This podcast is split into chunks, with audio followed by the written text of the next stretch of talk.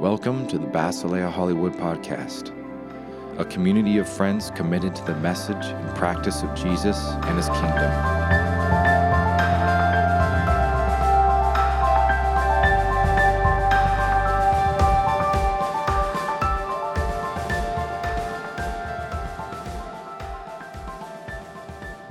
God, illuminate your truth today.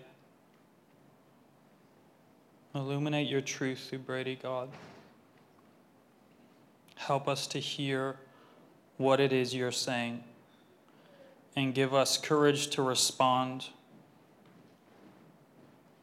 In your name, amen. Happy New Year. And there was much rejoicing. What do you guys think about this section if I sit over here instead of over here? Any yays or nays? I just want to be filled with sunshine. That is not my talk, that is some music. So, everyone, my name is Brady. I am really happy to see many of you that I haven't seen in a while. My sight has been restored. Hey guys. Uh, yeah. So I was thinking about something today, which is just that we are excited for all of you as we move into 2016. And when I say we, I mean all of us, those of us that are trying to carry this thing that's called Basileia. We are excited for what's going to happen this year. And I have no idea what it's going to be. But we are patiently waiting on God to do what that is and attentively waiting.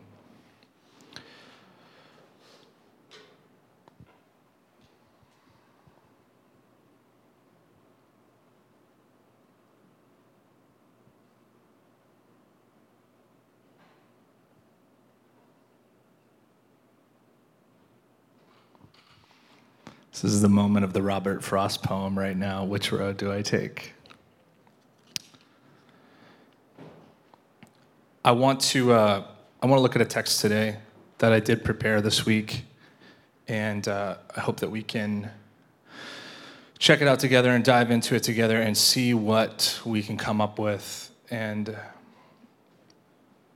so let's go to that. It's uh, Matthew chapter 13 verses 44 through 46. There are Bibles here, but it's only about three verses, and uh, we can just bring it back up. If you guys do want a Bible, um, I can give you one.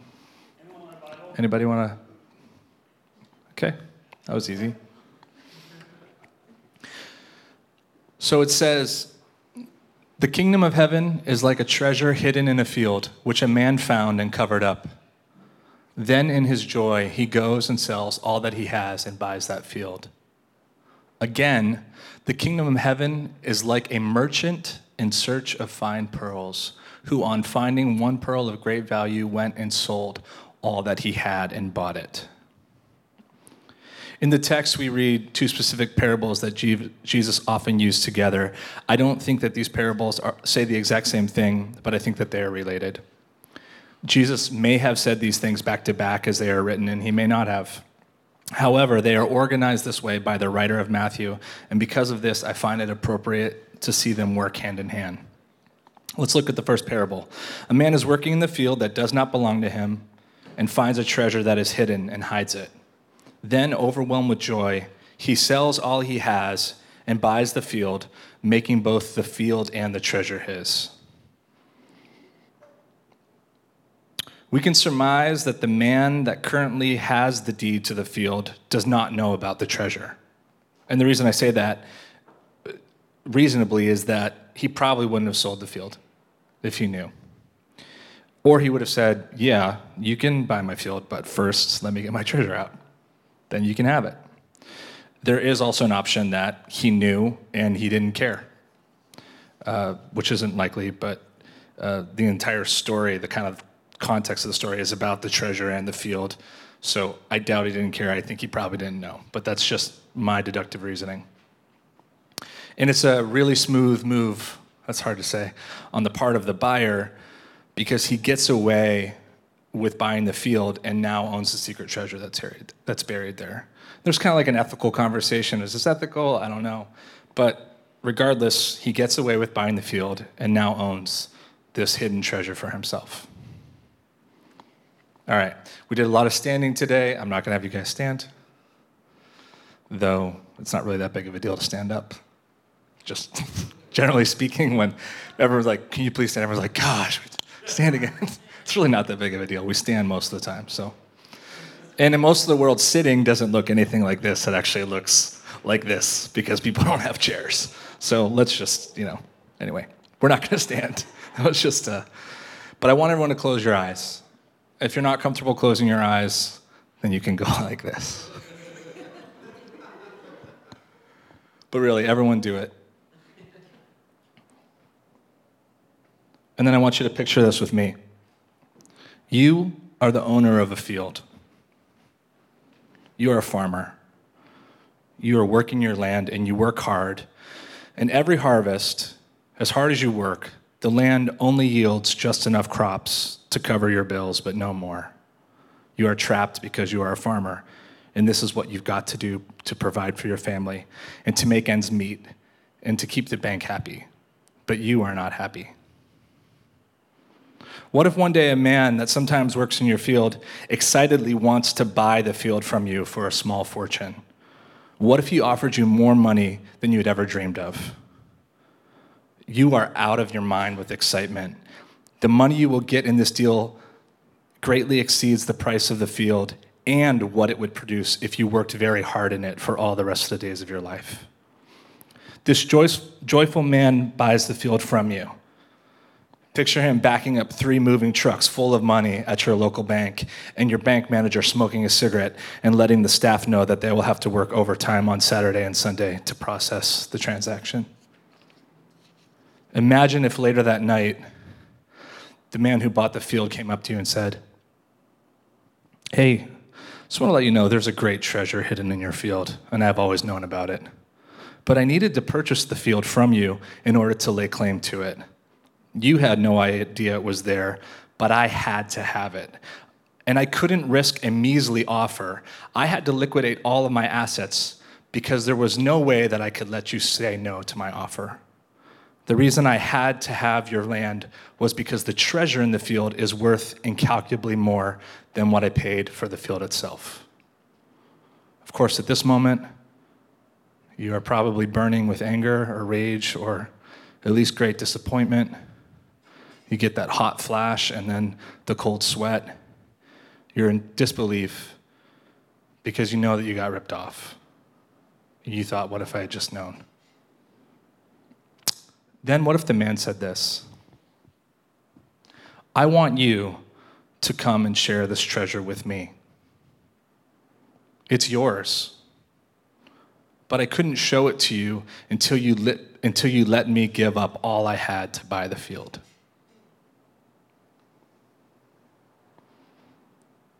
Everyone can open their eyes. This parable is about our lives and the great worth that we have in the eyes of Christ.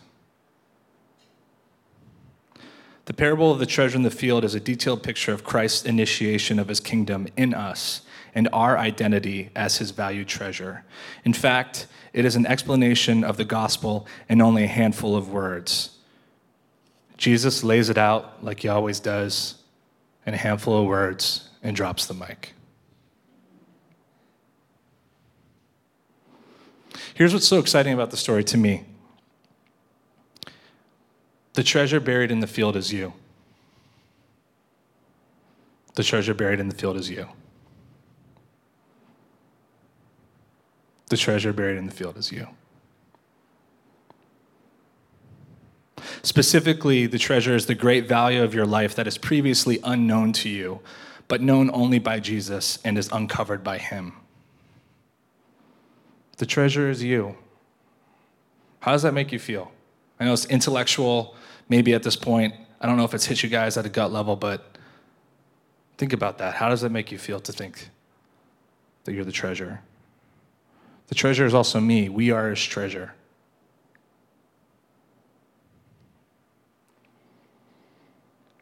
I had some help with this parable, but here's the breakdown. The man working in the field is Christ. He is not there by chance. He knows exactly what he's looking for. He is in the field to uncover something that is hidden, and that hidden thing is our value to him and in him. The field is the brokenness of our situation.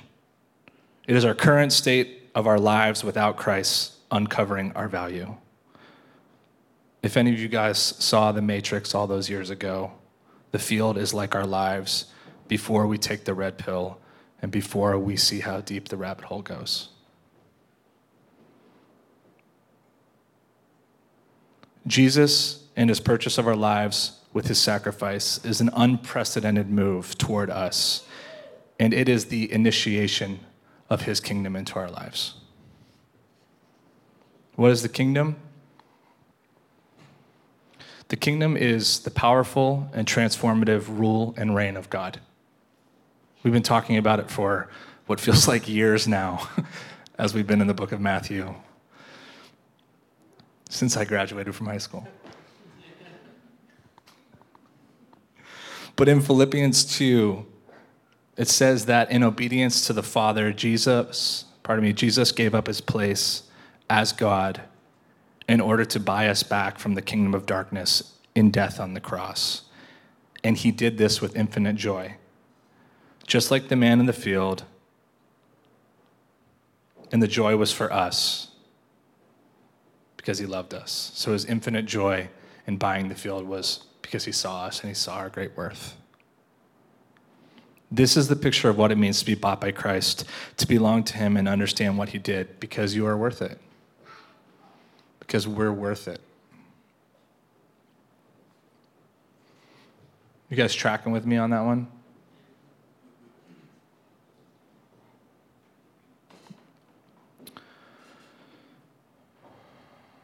These stories bleed into each other in the text, so let's look at the story of the pearl and see what it means to respond to Christ's initiation of the kingdom.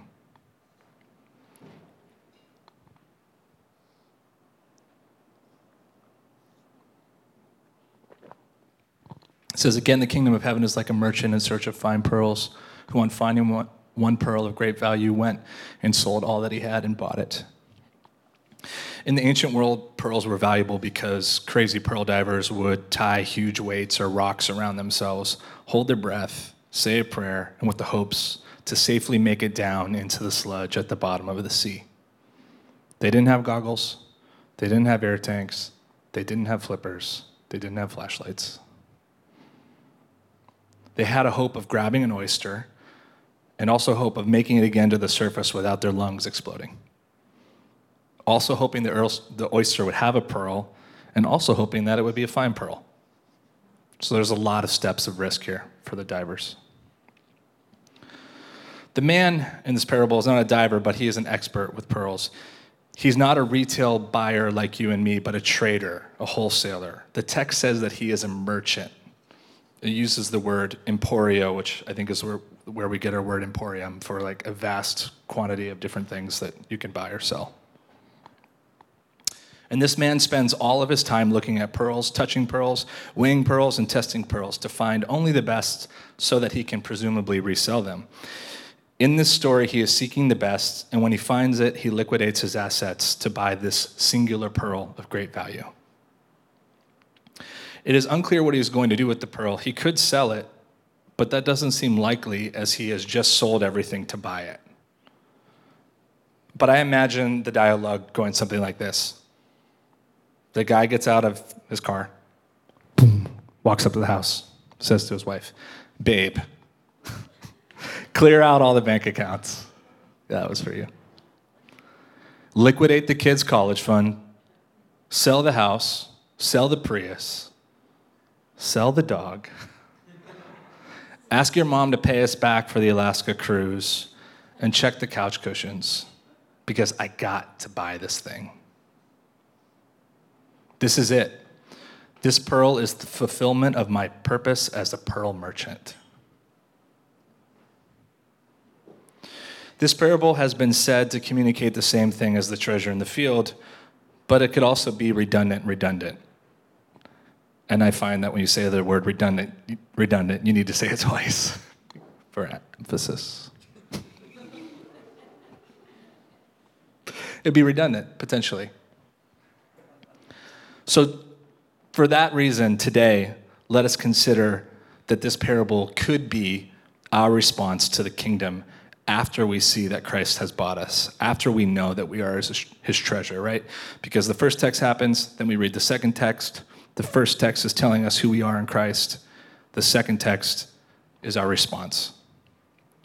Pearls and precious gems are often used as a metaphor to represent something beyond material, material wealth, which could be wisdom or knowledge or something else that is prized.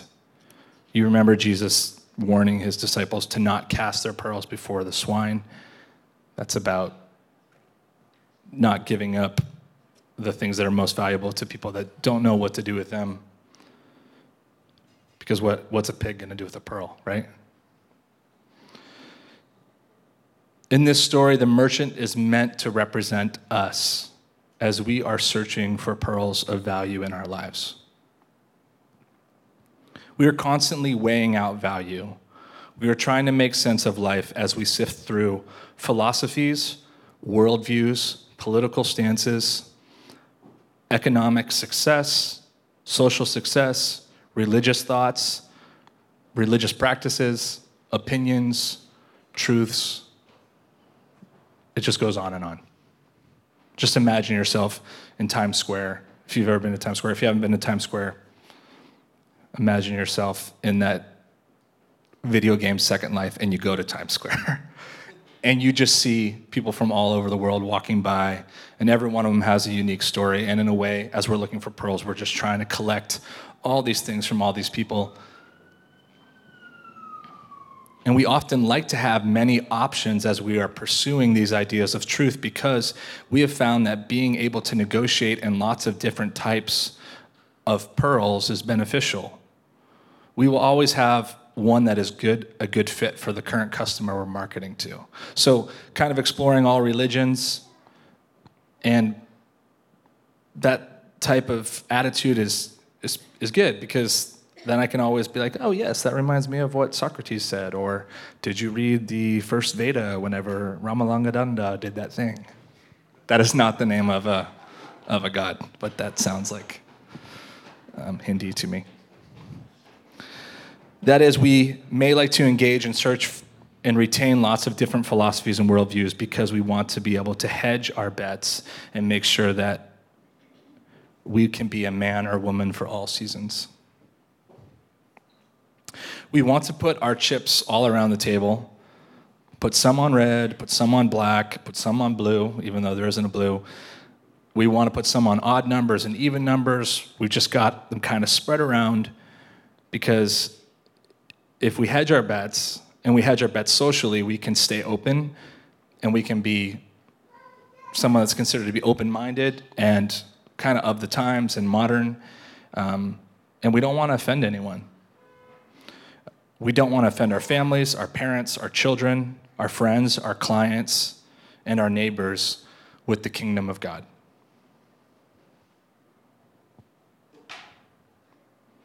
I don't really even want to offend the person I am sitting next to for five hours on the flight from LA to New York. I don't really even want to offend anyone in this room.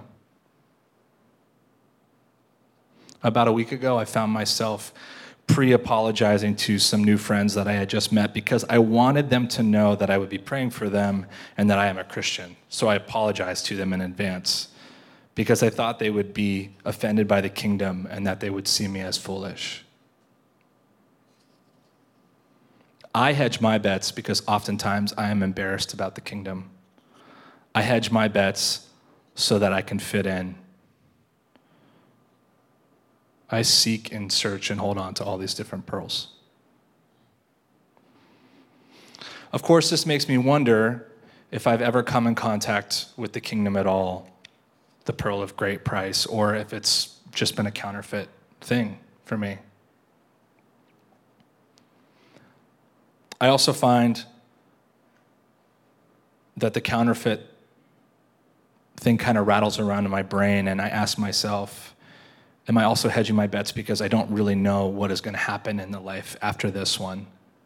And, you know, many of us, at least me, grew up in the church and we were encouraged to get saved or make a decision for Jesus when we were little kids. However, as we got older, a lot of what we learned as kids really gets called onto the carpet and we have to now sort through all of it again and see if any of it holds water.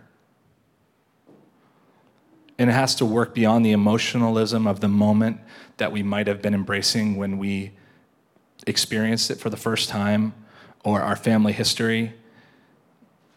It has to hold up because it holds up. Because now we're adults. I mean, when we die, does anyone really know what happens? I mean, I have hope that putting all of my eggs in the Jesus basket will be the right bet, but I cannot really be sure. Pardon the Easter analogy, I know it's early. But we have to wrestle this stuff out. I have a strong feeling that the merchant finding the pearl of great value is a metaphor for what it means for us to come into contact with the true message, demonstration, beauty, and love of the kingdom of God, which is transformative in nature meaning if we find his kingdom, Jesus says we can let go of seeking everything else. All of the lesser pearls lose their luster and worth.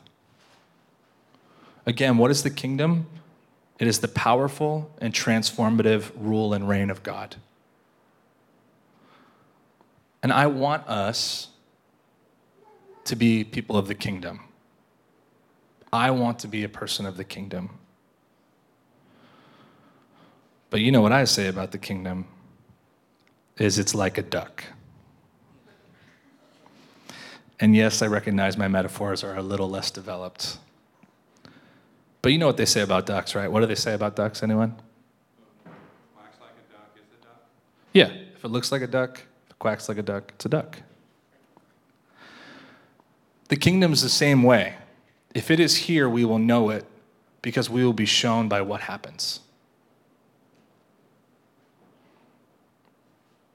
I even think about the passage when Jesus says, Hey, if someone's like, There it is.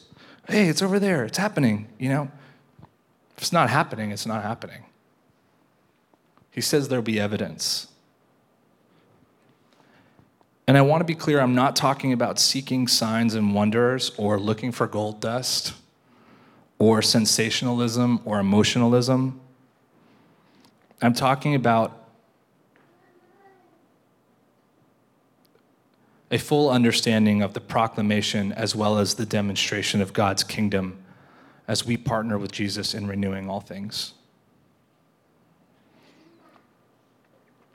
If the kingdom is here, then people are being set free from addiction and sickness and hate.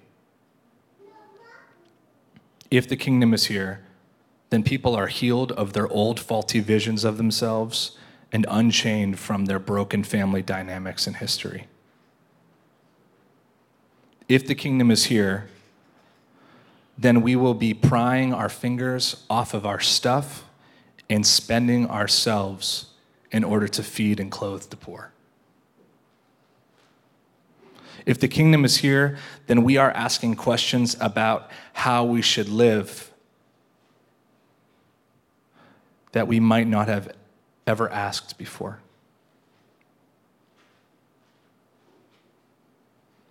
If we can look around and see these things happening,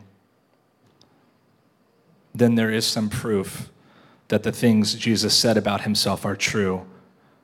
And we have evidence that his kingdom is real and that he is good.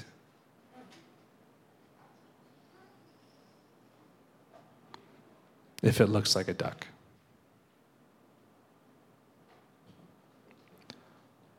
When the kingdom is true,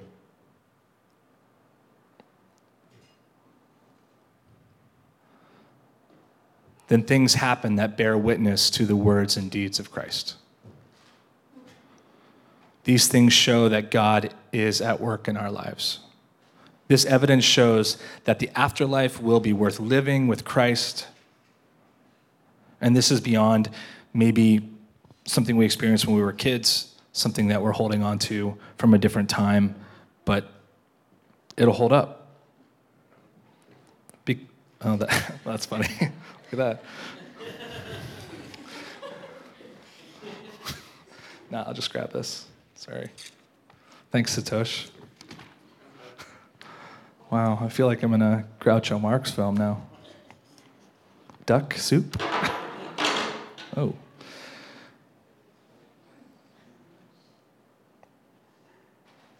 If this life is currently worth living, then the life after with Christ will also be worth it.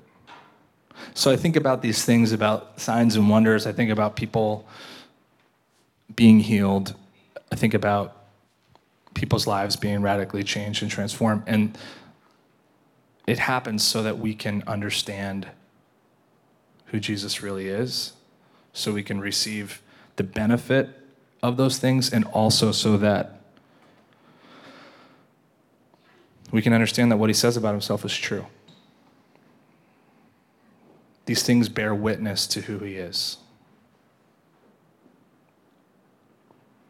Seeking the pearl does not make sense unless we seek it in light of what Jesus has done.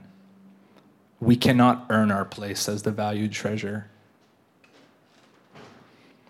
We can't do a bunch of great stuff and say it's the kingdom. We also just can't talk about the kingdom and never do anything. For example, social good versus Christian escapism. That's pretty random, but this is what I mean.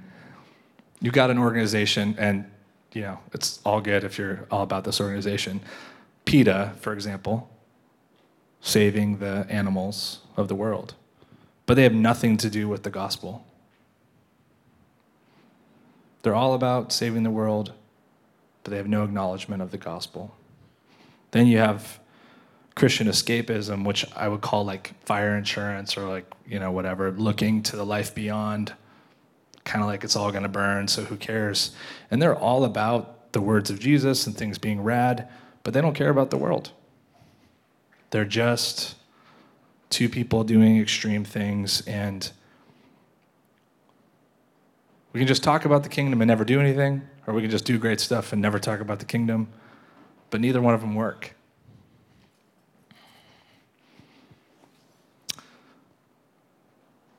The merchant in this parable is us. And he gave it all up because he found something that had more value than everything he was able to throw at it. This is the same posture as the man in the field had. In the agricultural story, the owner of the field got the deal of a lifetime. In the second story, the merchant is the one that underpaid for the pearl and also gets the best deal because the pearl itself is priceless. As we follow the example of Jesus, as he gave up everything, we also are asked to give up everything in response to his real, very transformative kingdom. And the verse that came to mind is We love because God first loved us. We can move toward Christ without hedging our bets because we can do so in response to the movement that he's made toward us.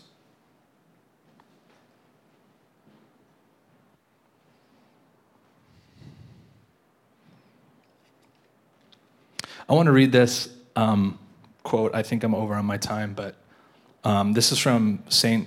Martin Luther King Jr. And I don't know if he's really a saint, but in my estimation, he's a saint. It says, I have seen too much hate to want to hate myself.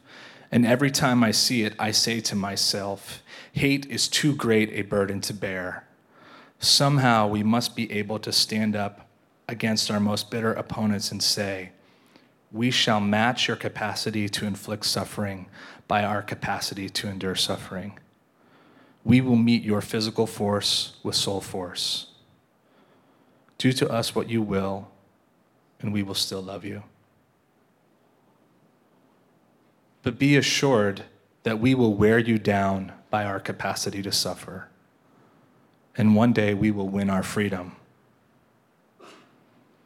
We will not only win freedom for ourselves, we will appeal to your heart and conscience, and we will win you in the process. The victory will be a double victory.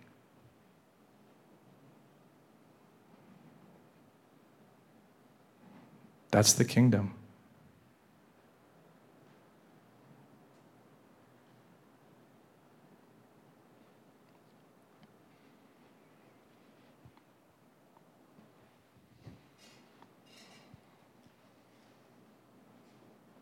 So, God, we just ask that your kingdom would come.